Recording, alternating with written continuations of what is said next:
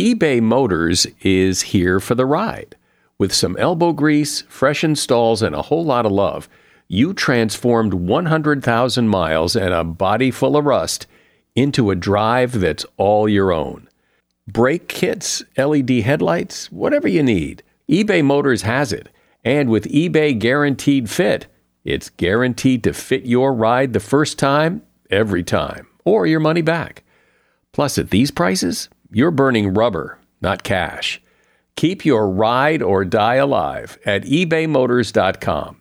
Eligible items only, exclusions apply. See ebaymotors.com. Today, on Something You Should Know, why does your stomach growl and how can you stop it? Then, why are humans so wrong about so many things? For example, most people believe the world is getting worse and more violent. And this is related to another really important effect, which is rosy retrospection, where we think the past was better than it was, but it has a negative consequence that means that we think the present and the future are worse than they really are. Plus, how to avoid that 3 o'clock afternoon slump. And people today seem more worried and anxious than ever before, and there are ways to turn the anxiety down next time something bothersome comes up, don't worry about it then and there. Instead, postpone your worry until a later time. So when you get to the worrying time later on in the day, it's not as bothersome anymore. All this today on Something You Should Know. eBay Motors is here for the ride. Remember when you first saw the potential? And then through some elbow grease, fresh installs, and a whole lot of love, you transformed 100,000 miles and a body full of rust into a drive that's all your own. With over 122 million parts for your number one ride or die, you can make sure your ride stays running smoothly. Brake kits, LED headlights, exhaust kits, turbochargers, bumpers, whatever your baby needs, eBay Motors has it. And with eBay Guaranteed Fit, it's guaranteed to fit your ride the first time, every time, or your money back. Plus, at these prices, you're burning rubber, not cash. Keep your ride or die alive at ebaymotors.com. Eligible items only, exclusions apply. See ebaymotors.com. Something you should know. Fascinating intel, the world's top experts, and practical advice you can use in your life. Today, Something You Should Know with Mike Carruthers. And this episode of Something You Should Know is publishing on Thanksgiving Day, so happy Thanksgiving. And I'm certainly thankful that you're spending time listening to this podcast. And if you have some time off this holiday weekend, I invite you to explore our back catalog of shows. There is quite a catalog to explore and browse through. And I know you'll find some interesting episodes that I'm sure will capture your interest. First up today, nothing is more embarrassing than sitting in a quiet meeting and having your stomach start growling. It's happened to everybody, but what, why does it happen? Well, what you're hearing is the sound of air and fluid sloshing around, kind of like in the wash cycle of a washing machine, according to gastroenterologist Dr. Patricia Raymond, who is an assistant professor of clinical internal medicine at Eastern Virginia Medical School. But it's not just coming from your stomach, the noise is also coming from your intestines. The noise is completely normal, it happens to everyone. But if it happens a lot to you and it really bothers you, the recommendation is to chew your food more slowly and be sure to swallow before you take the next bite. You might also want to avoid sugar free food. You could be sensitive to fructose, which is present in some fruity drinks and sodas, as well as foods like onions and artichokes. Sorbitol, which is found in apples, prunes, and other fruits and used in sugar free candy and gum, could also be a trigger for that excessive noise. And if your stomach's growling because you're hungry, just eating something will quiet things down. And that is something you should know. This may be hard to believe, but a lot of the time, we as humans don't know what we're talking about. We think we do, but so often we don't. Human beings, in many ways, delude themselves for a variety of different reasons, which we're about to discuss. But the fact that we're wrong about so many things is really amazing, and it's actually an area of study. One of the leaders in that area is Bobby Duffy. He's a professor of public policy at King's College in London, and he's author of the book Why We're Wrong About Nearly Everything. Hi, Professor. Welcome. It's great to be here, Mike. Thank you. So, explain your thesis here. What is it we're wrong about, and how is it that we're wrong? Yeah, what we've found in dozens of studies that add up to 100,000 interviews around the world in up to 40 countries is that there's an enormous gap between the general public's perception across all of these countries and the reality on a very wide range of social issues, everything from immigration levels to what's happening in crime rates, uh, to obesity levels, to uh, all sorts of aspects of social reality, social and political realities that are facts about the societies we live in. The gaps between our perceptions of those and the realities are huge. So, give me an example of what you mean to make this come to life. So, taking one example from America, people in America think that 24% of teenage girls get pregnant each year, when the reality is it's only 2% of teenage women or girls that get pregnant and give birth each uh, year. So this enormous overestimate of the extent of teenage pregnancies and birth. So it's actually a very rare phenomenon around the world now. So you start to ask the question, why? Why do we overestimate these things? Uh, and that's the main the main purpose of, of the analysis is trying to understand why we get these things so wrong. And it's partly because we are storytelling animals and we're drawn to vivid, unusual stories. And so we take more notice of those types of stories. Uh, and they take up more space in our brain. And we, we kind of uh, think something is bigger because we paid more attention to it, particularly when it's negative stories or when we view them as negative stories. So we overestimate what we worry about as much as worrying about what we overestimate. But you would think that that would not serve us evolutionarily to to be so out of whack with reality and the facts w- would cause us harm. If we think things are true that aren't, and we think things that aren't true that are, that that would put us in peril. It's a, a really good question because the, the uh, evolutionary aspect of this suggests it's the opposite for people. So we are literally programmed from our cave people past to pay more attention to negative information because when we were cave people and someone warned us about a threat, so gave us negative information, so there's a, a lurking saber-toothed tiger uh, that's going to attack us, we needed to take uh, notice of that. We needed to take action on the back of that. And the people who didn't take action, didn't take notice, were literally edited out of the gene pool. So me and you and all the listeners, we are at the end of a long line of evolution of people who've been successful from paying attention to negative information for acting on that. So it's literally programmed into our brains uh, to take notice, uh, take more notice of those negative informations because they're threats. So let's talk about some of the other things that that we're just way off on. Um, and and you pick some, and then I'm going to ask you about some. But but what are some of your you know favorites or surprising things that that we're just like so clueless?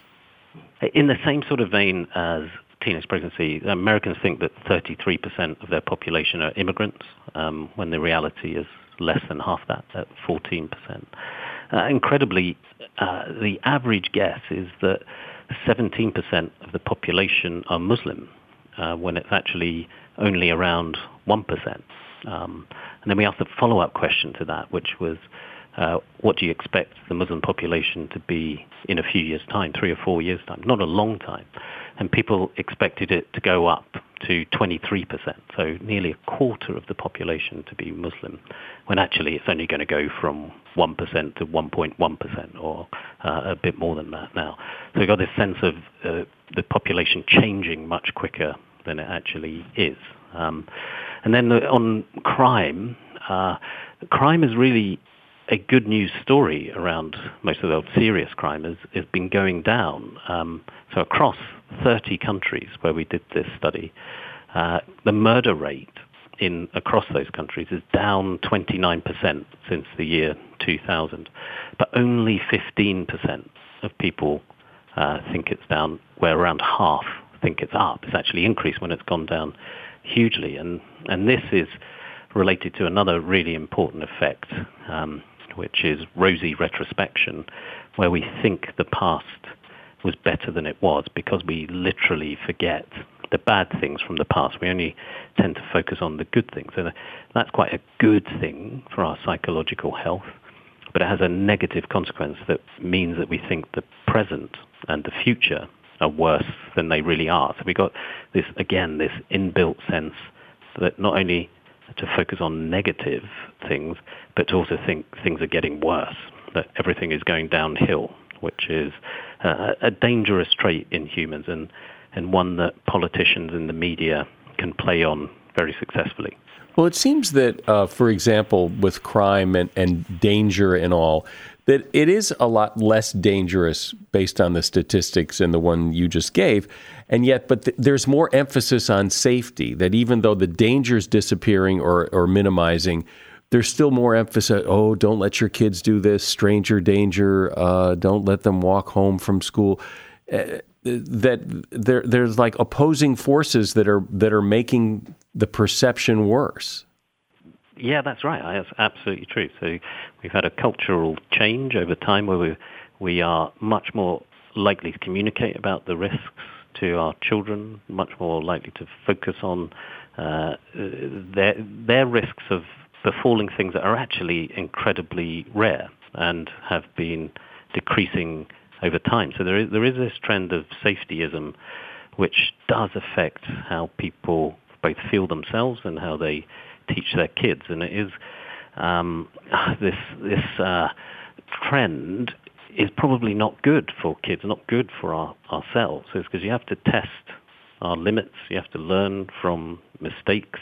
And um, one of the key themes is we're treating uh, people as if they're fragile when actually they need some challenge. They need some things to go wrong in order to grow. Um, and that's uh, a, a, key aspect to, for us to recognize is that uh, we've got to be more anti-fragile. We've got to test ourselves, test our kids, um, because that's what humans do. We actually react to those types of adversity rather than uh, protecting ourselves from them all the time. But hasn't it always been kind of as every new generation talks about how easy the newest generation has it? That you know, when I was a kid, we things were tougher, and, and maybe they were, but yeah. but it does seem to be a, a, a recurring theme.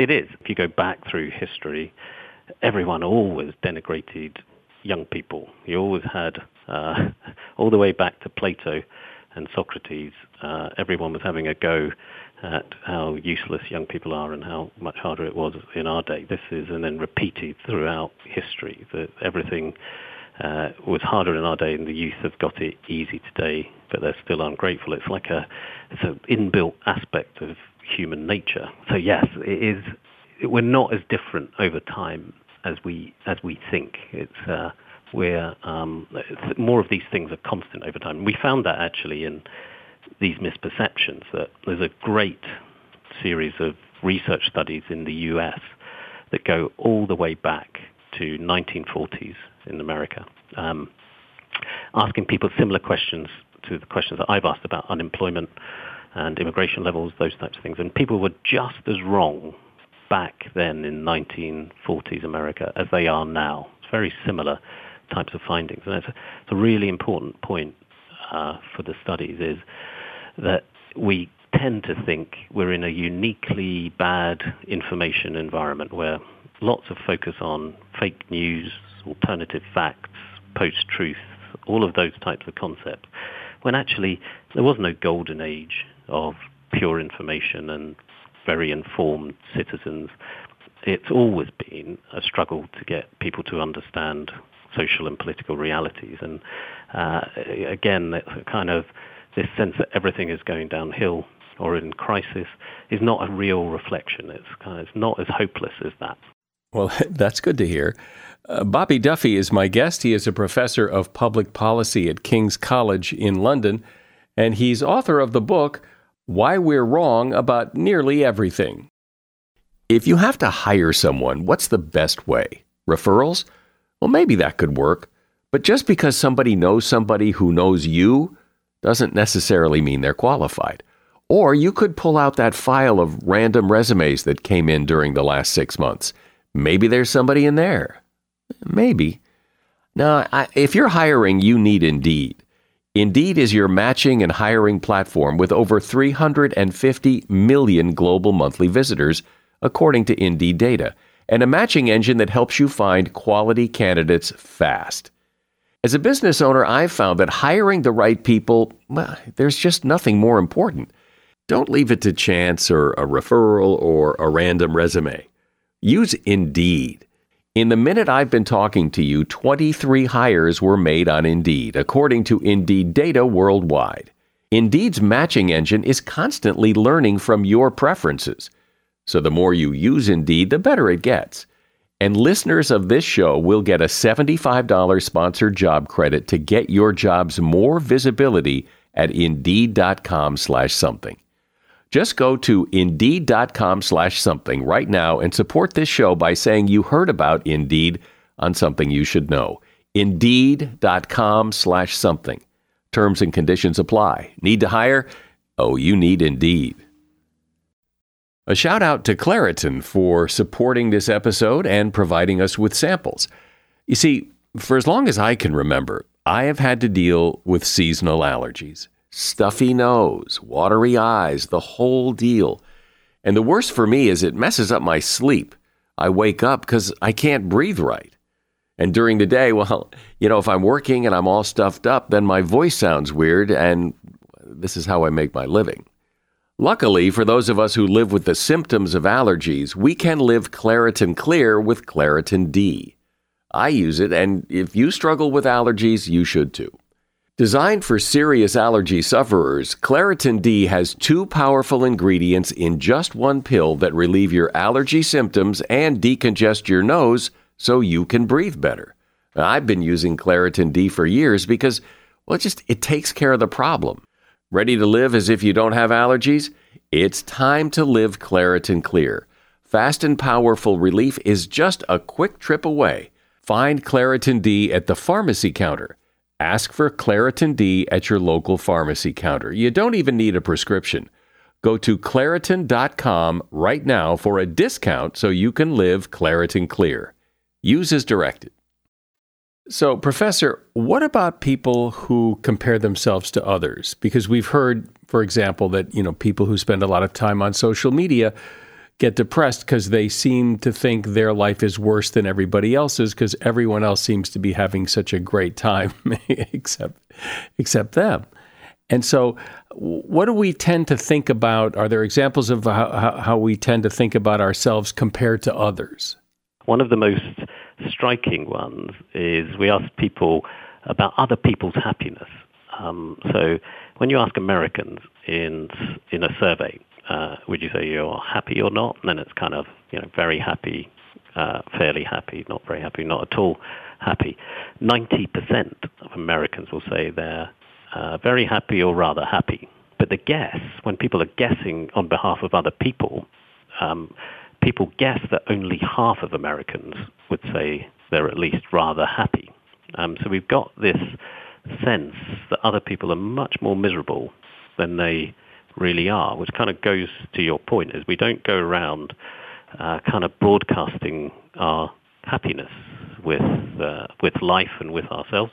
But actually, when you dig underneath that, it's not as bad as it seems. People actually, when they're answering for themselves in those types of questions, it's not so bad. Uh, but that's not the uh, image we project. So if we ask people instead uh, whether they think the world is getting better or worse, barely one in ten people will say that things are getting better. Um, and two-thirds of people will say that things are getting worse, the world as a whole. Um, when actually when you look at the trends around the world, there are, there's, there's loads of things that are actually improving for lots of people around the world, but we've got this inbuilt sense that things are getting worse, um, including you know our own happiness and other people's happiness. Is it inbuilt as much as it's what we see in the news, what we see in the media that taints our view of the world? Again, really great question because when I try to think about these types of the causes behind these types of effects, I break it down into really just two big buckets of effects. Um, two elements to it. There's how we think, which are the kind of biases and heuristics, the mental shortcuts that we we've talked about um, that uh, lead people astray. But then there's another bucket of things that are what we're told. I think of as what we're told, which is the whole group of effects around the media, politicians, social media, all of those elements working together to give us an impression. And you can't really understand our misperceptions without understanding both sides of that, um, because it's a system. It's a system of delusion. So the media know that we're interested, naturally programmed to be interested in vivid, unusual, negative stories.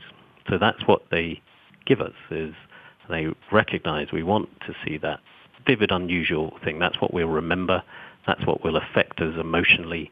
And that's what will make us click on the link or uh, read the article or watch the news report. Um, so that's what they give us. And they get instant feedback now on what's popular and what's not. So it's built into the system for them to play to our biases. Uh, so they get the feedback from that and they give us more.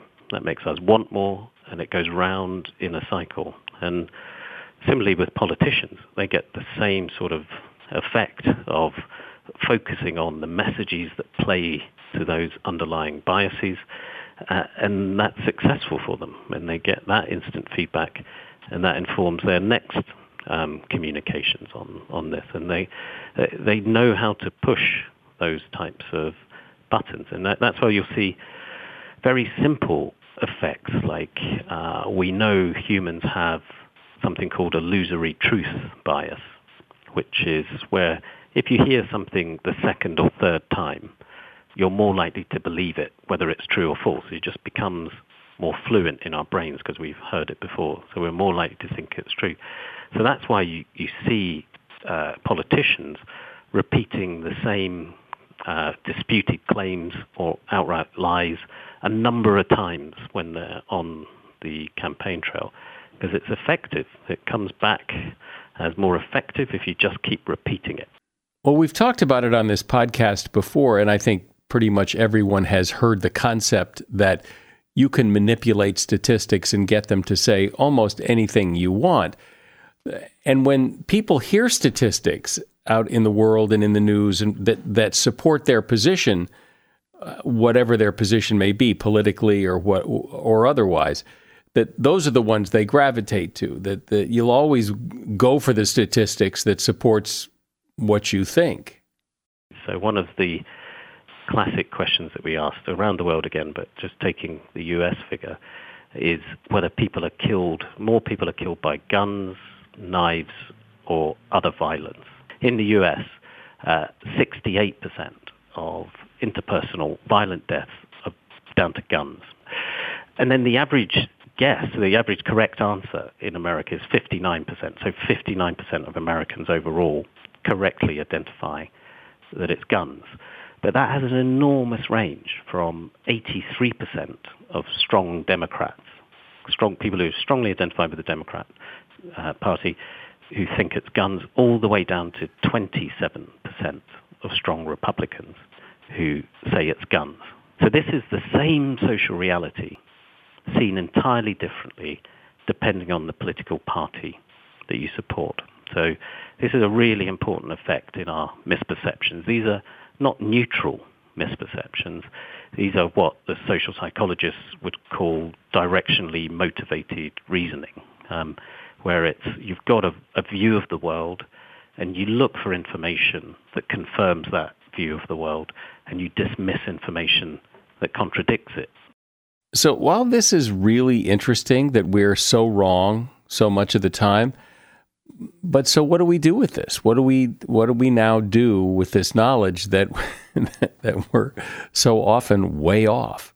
The thing that I take from it is more hopeful than unhopeful. Uh, it sounds quite hopeless in some ways if you think of this as a massive system of delusion where it's uh, interplay of how we think and what we're told. Uh, it feels like how do you change that system? But in, in some ways, it's through recognizing that it is a big system.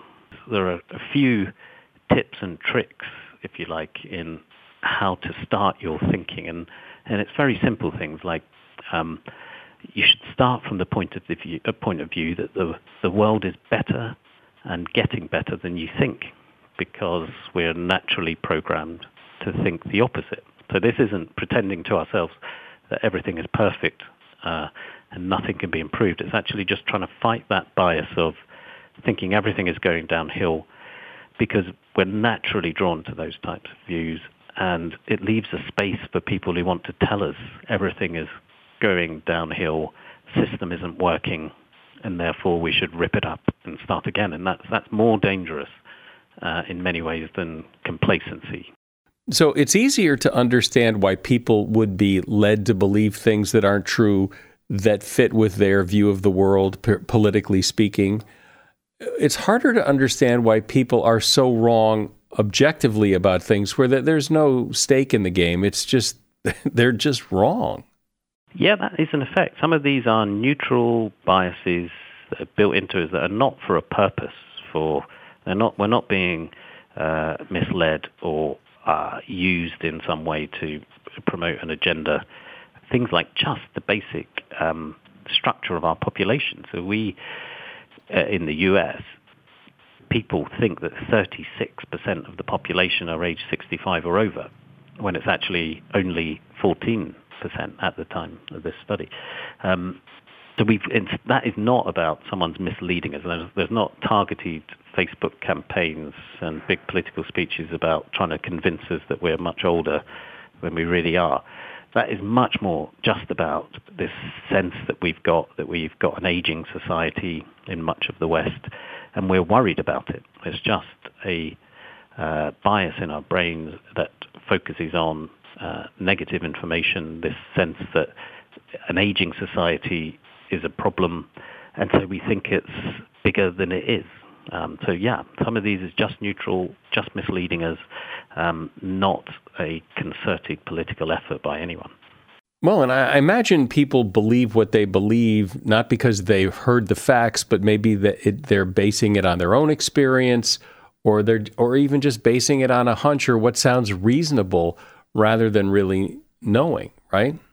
Let me ask you a question then, Mike, just as an example of this. So we we asked again around uh, lots of different countries around the world, but let's pick um, the US uh, as an example. So we asked people how many times in the last four weeks, the last month, did uh, young people aged 18 to 29 in your country have sex? Mm, what do you reckon? Twice twice. Cool, that's quite low. That's uh, people people on that might be disappointed, but it's uh, four times. You're you're not far off. It's four times, four times a month, um, uh, and it's more or less the same across men and women. Um, but the average guess uh, for young women in America is that they have had sex 17 times in the last month. That's the average guess, and then the average guess among American men about American young American women is that they've had sex 22 times in the last month. And then the average guess for young American men about young American women is that they've had sex 32 times in the last month. So that's like you every every day of the month plus one extra, one spare uh, so who, who has time for all? who has time for that? Time or energy? Certainly not me. Um, it's incredible overestimation, which is uh, and more men have this misperception than women. The women are also wrong about frequency of sex, but men are much more wrong on this. And it kind of points to, well, a couple of things that relate to that, uh, how we think and what we're told. So there is an element of um, how young women uh, portrayed in, in the media, much more sexualized uh, than the reality, and as well how young men um, in particular think about the sexual behavior of other people, and in particular, you know, they know their own level of sexual activity, this sense that they are missing out. Well, it's interesting how wrong people are, but but I think one of the reasons people are wrong, at least in this case, is that is the nature of the question. You're asking a question that people probably haven't given much thought to before. How many times do people between what is 18 and 29 have sex in a month? It's not a question that, you know, people are talking about a lot. So you're asking people to come up with it. It, it isn't that they've heard a statistic. They're just trying to create one in their head and and and it's one of the reasons we're wrong about so many things. Professor Bobby Duffy has been my guest. He's a professor of public policy at King's College in London and he's author of the book Why We're Wrong About Nearly Everything. And you'll find a link to his book at Amazon in the show notes. Thanks, Bobby. This was fun. No, thank you. That was great. This podcast is sponsored by Talkspace. May is Mental Health Awareness Month, and Talkspace, the leading virtual therapy provider, is encouraging people to talk it out in therapy. By talking or texting with a supportive licensed therapist at Talkspace, You'll gain insights, discover truths, and experience breakthroughs that will improve how you live and how you feel. With Talkspace, just answer a few questions online and you'll be matched with a therapist. And because you'll meet your therapist online, you don't have to take time off work or arrange childcare. You'll meet on your schedule, whenever you feel most at ease. Plus, Talkspace works with most major insurers, and most insured members only pay a $25 copay or less. No insurance? No problem. If you want to make progress toward a mentally healthier place, TalkSpace is here for you. Now get $80 off your first month with promo code SPACE80 when you go to TalkSpace.com. Match with a licensed therapist today at TalkSpace.com. Save $80 with code SPACE80 at TalkSpace.com. As a listener to something you should know, I can only assume that you are someone who likes to learn about new and interesting things and bring more knowledge to work for you in your everyday life. I mean, that's kind of what something you should know was all about. And so I want to invite you to listen to another podcast called TED Talks Daily. Now, you know about TED Talks, right? Many of the guests on Something You Should Know have done TED Talks. Well, you see, TED Talks Daily is a podcast that brings you a new TED Talk every weekday in less than 15 minutes. Join host Elise Hu she goes beyond the headlines so you can hear about the big ideas shaping our future. Learn about things like sustainable fashion, embracing your entrepreneurial spirit, the future of robotics, and so much more. Like I said, if you like this podcast, something you should know, I'm pretty sure you're going to like TED Talks Daily. And you get TED Talks Daily wherever you get your podcasts. It seems that there's a lot more worry and anxiety in the world today. And maybe there's a little bit of the old longing for the good old days when things were simpler in that observation. But it does seem to me that people in general are wound a little tighter, more worried, more irritable, and just more anxious than they used to be. So, what is anxiety exactly? Why do some people have more of it? And, and what does it do to you? And then how do you get control of it? Here to explain is Olivia Remes. She is an anxiety researcher at the University of Cambridge in London, and she has written extensively on the issue of anxiety. A lot of what she writes, she posts on Twitter if you care to follow her. Hi, Olivia. Welcome. Hi, Mike. Thanks for having me. Sure. So, I guess we need to start with a definition of what anxiety is exactly. It's an emotion that all of us have when we're in stressful situations. And it helps us to deal with challenges and to overcome obstacles. And the example that I like to give is, you know, if you go out in the woods and you come face to face with a wild animal, then you're going to be feeling anxious. Now, this anxiety that you're feeling, this adrenaline rush going through your body, that's normal anxiety. And another example of normal, this normal anxiety that all of us experience so often is the rush that we feel or the stress that we feel when we have a deadline at school or at work. But if you take this anxiety emotion to the extreme and when it arises in situations which don't pose a real threat, then that's when you might have an anxiety disorder.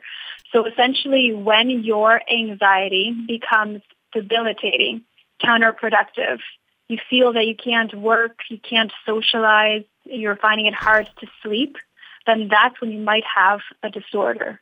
I imagine, though, that there are many people who don't necessarily have a diagnosable anxiety disorder, but who have times in their life when anxiety becomes a problem, when they're really worried, when they're really having trouble focusing.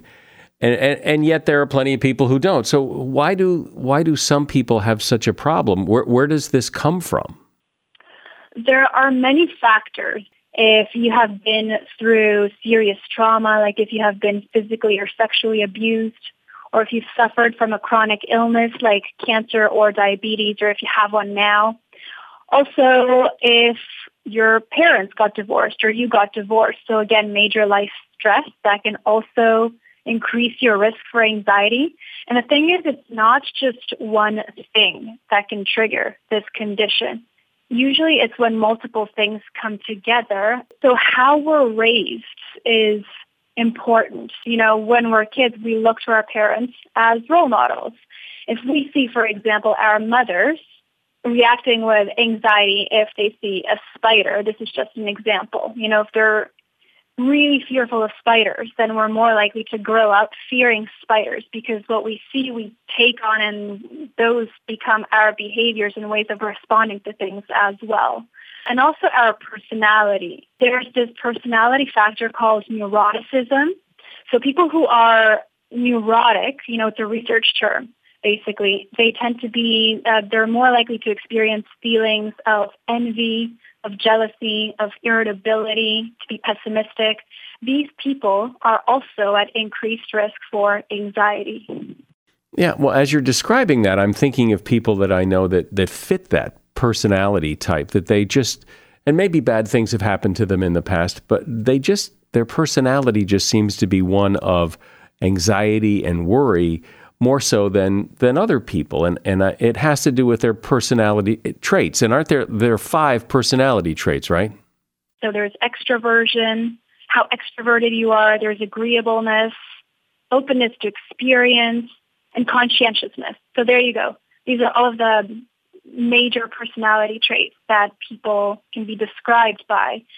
And the personality traits of conscientiousness is it's really interesting because research has shown that people who score highly on this trait, so if you're really conscientious, then basically these people tend to do really well in life in terms of their well-being. They tend to feel good, but also they tend to live longer than other people as well. And people who score highly on neuroticism, who are, who are more neurotic, so if you're more pessimistic, more irritable, more moody, you don't live as long as other people you're more prone to anxiety and depression.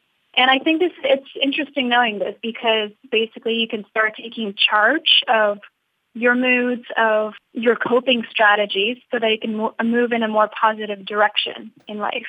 So is that related to the idea that that optimists tend to live longer because they're not weighed down by all this, you know, negativity and worry and anxiety? Yeah, exactly, exactly. And also optimists tend to have fewer illnesses, their immune system is stronger, so there are physical benefits as well if you're an optimist. And also they tend to use better coping strategies. So if you're faced with a problem, if you're optimistic, you're more likely to see it in a more positive light and think about ways of how you can solve the problem. So there are different ways of approaching problems if you're more optimistic, you're more likely to make use of this problem-focused coping. So basically, instead of worrying a lot about the issue and ruminating, you tend to focus more on what you can do to solve it without worrying so much and obsessing so much about it. So directly what you can do to solve it without uh, putting in so much emotion into it. And that's really helpful for our mental health and our well-being. One of the things I find interesting and why I like to talk about this topic is that there are some pretty simple things people can do to turn the dial down on anxiety and worry.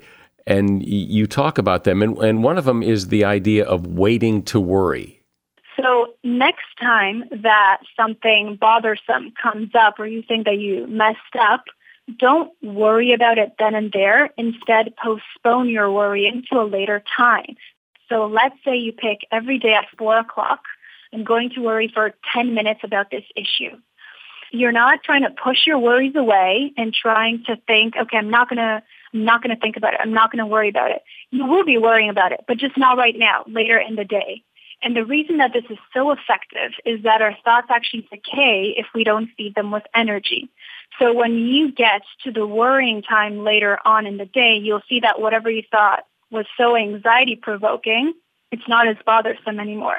So I encourage everyone out there to give this a try. It is simple and practical. Another interesting thing I know you talk about is the idea that people with anxiety often feel as if they don't have control over their life.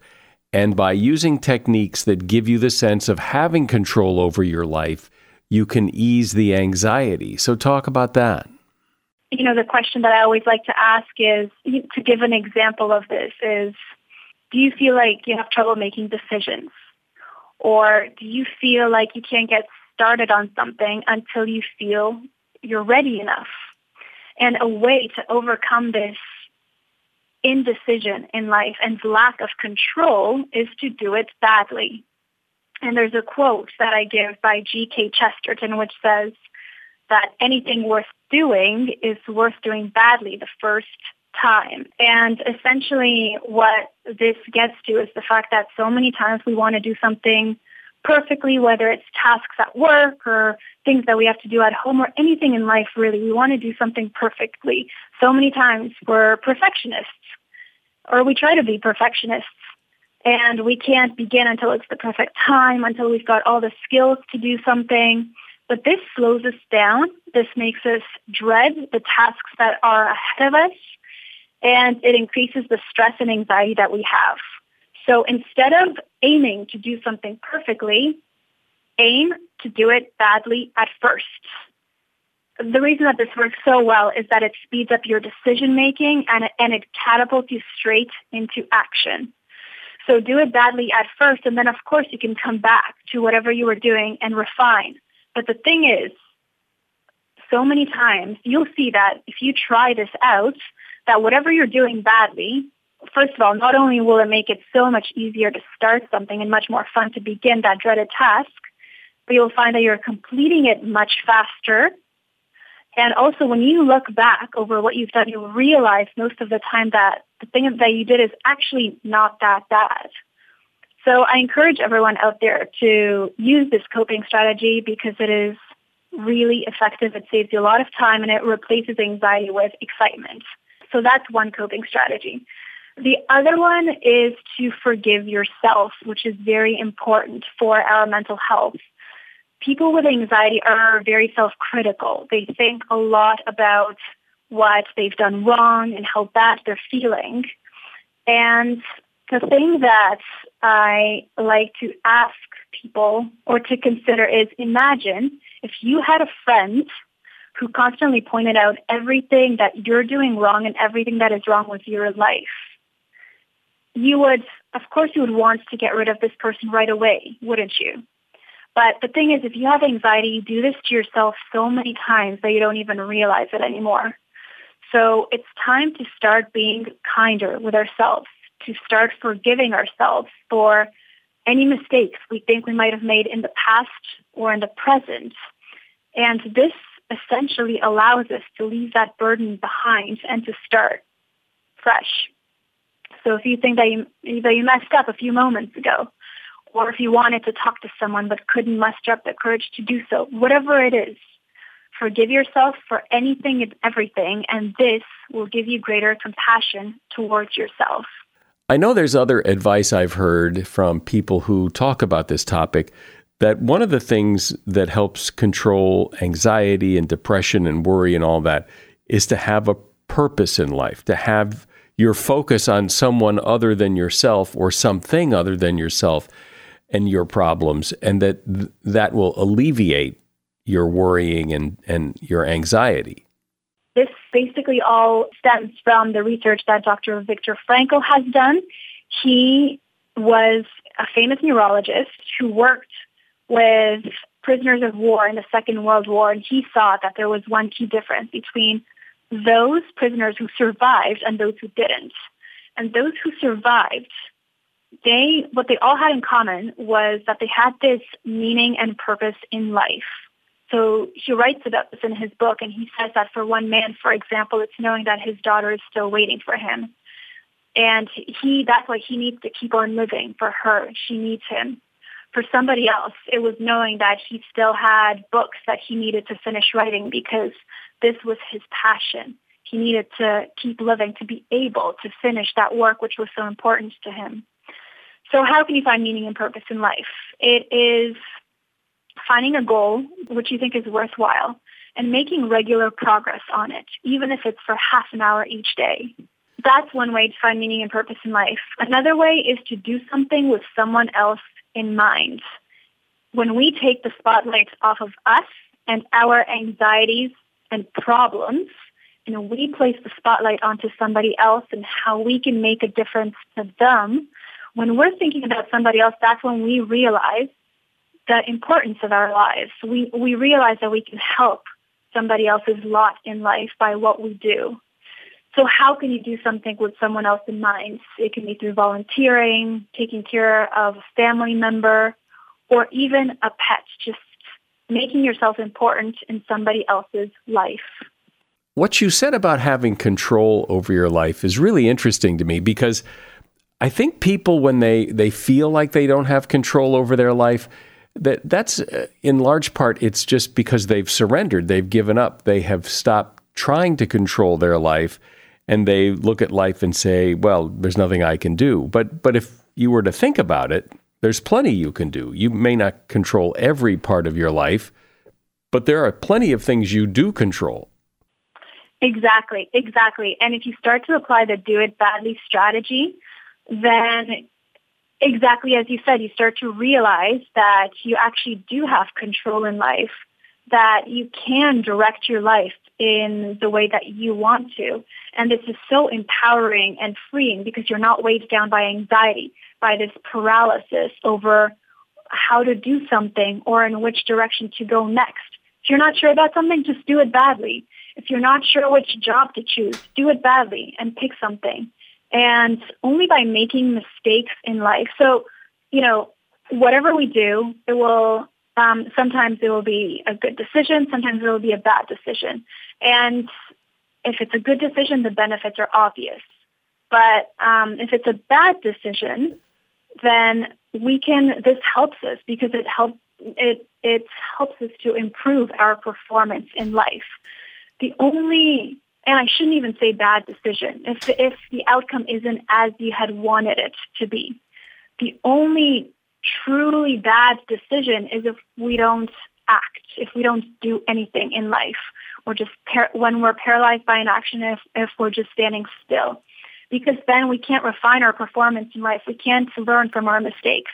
And the thing is, even if nobody else out there realizes that we haven't taken action, that we've just been defaulting, we will know that we have. And this will make us feel very bad and it can give us anxiety.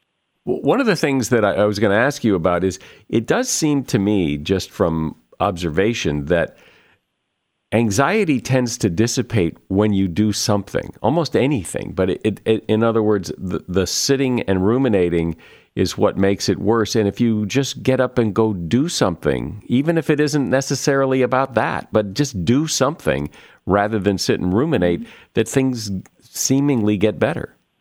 And that's because when we're distracting ourselves, essentially. So when we become immersed in another task, then we're not thinking about whatever was worrying us any longer. You know, our, our minds can't hold two thoughts at once. So we can't be obsessively worrying about something and also be immersed in another task. We can only think about one thing at a time. So when we direct our attention, our complete attention to something else, then our worries and our anxieties seem to begin to dissipate. Well, as I said in the beginning, it does seem that the whole world is wound a little tighter and the anxiety level has gone up and and sure there may be people who are very calm and relaxed and don't have to deal with anxiety, but I imagine almost everybody has to deal with it at one point or another, and it's good to know there are techniques you can use to get control of it. My guest has been Olivia Remes. She's an anxiety researcher at the University of Cambridge in the UK and she has written extensively on the issue of anxiety. She posts a lot of information about the topic on Twitter, and I've got her Twitter handle in the show notes for this episode. Thank you, Olivia. Yeah, thanks for having me on. The afternoon slump. It hits most of us around 3 o'clock in the afternoon. And yes, coffee or a brisk walk can help, but you can actually prevent it with some bright light. Increasing your exposure to light between the hours of noon and 4 can help keep fatigue at bay. Now, natural light is best, but you can simulate it with a good bright desk lamp. If you get in the habit of turning it on after lunch, it helps reset your body's internal clock. You can also get a quick boost by staring out the window for a full minute, even on a cloudy day. And that is something you should know. Now, I know that this is usually the point in the episode where I ask you to please share this with a friend. I've asked you many times. And have you? If not, please share this podcast with a friend. And if you have shared it with a friend, share it with another one. I'm Mike Carruthers. Thanks for listening today to Something You Should Know. The Bigger Pockets portfolio of podcasts are worthy of your investment. We're having a real conversation as real real estate investors. New episodes available every day. It's important to buy where it makes money and not necessarily where you want to travel to. Bigger Pockets, On the Market, Rookie Real Estate, or Money Podcast. The purpose of flipping is to create more cash so then you can reinvest into other types of properties. The Bigger Pockets Podcast on YouTube or wherever you listen.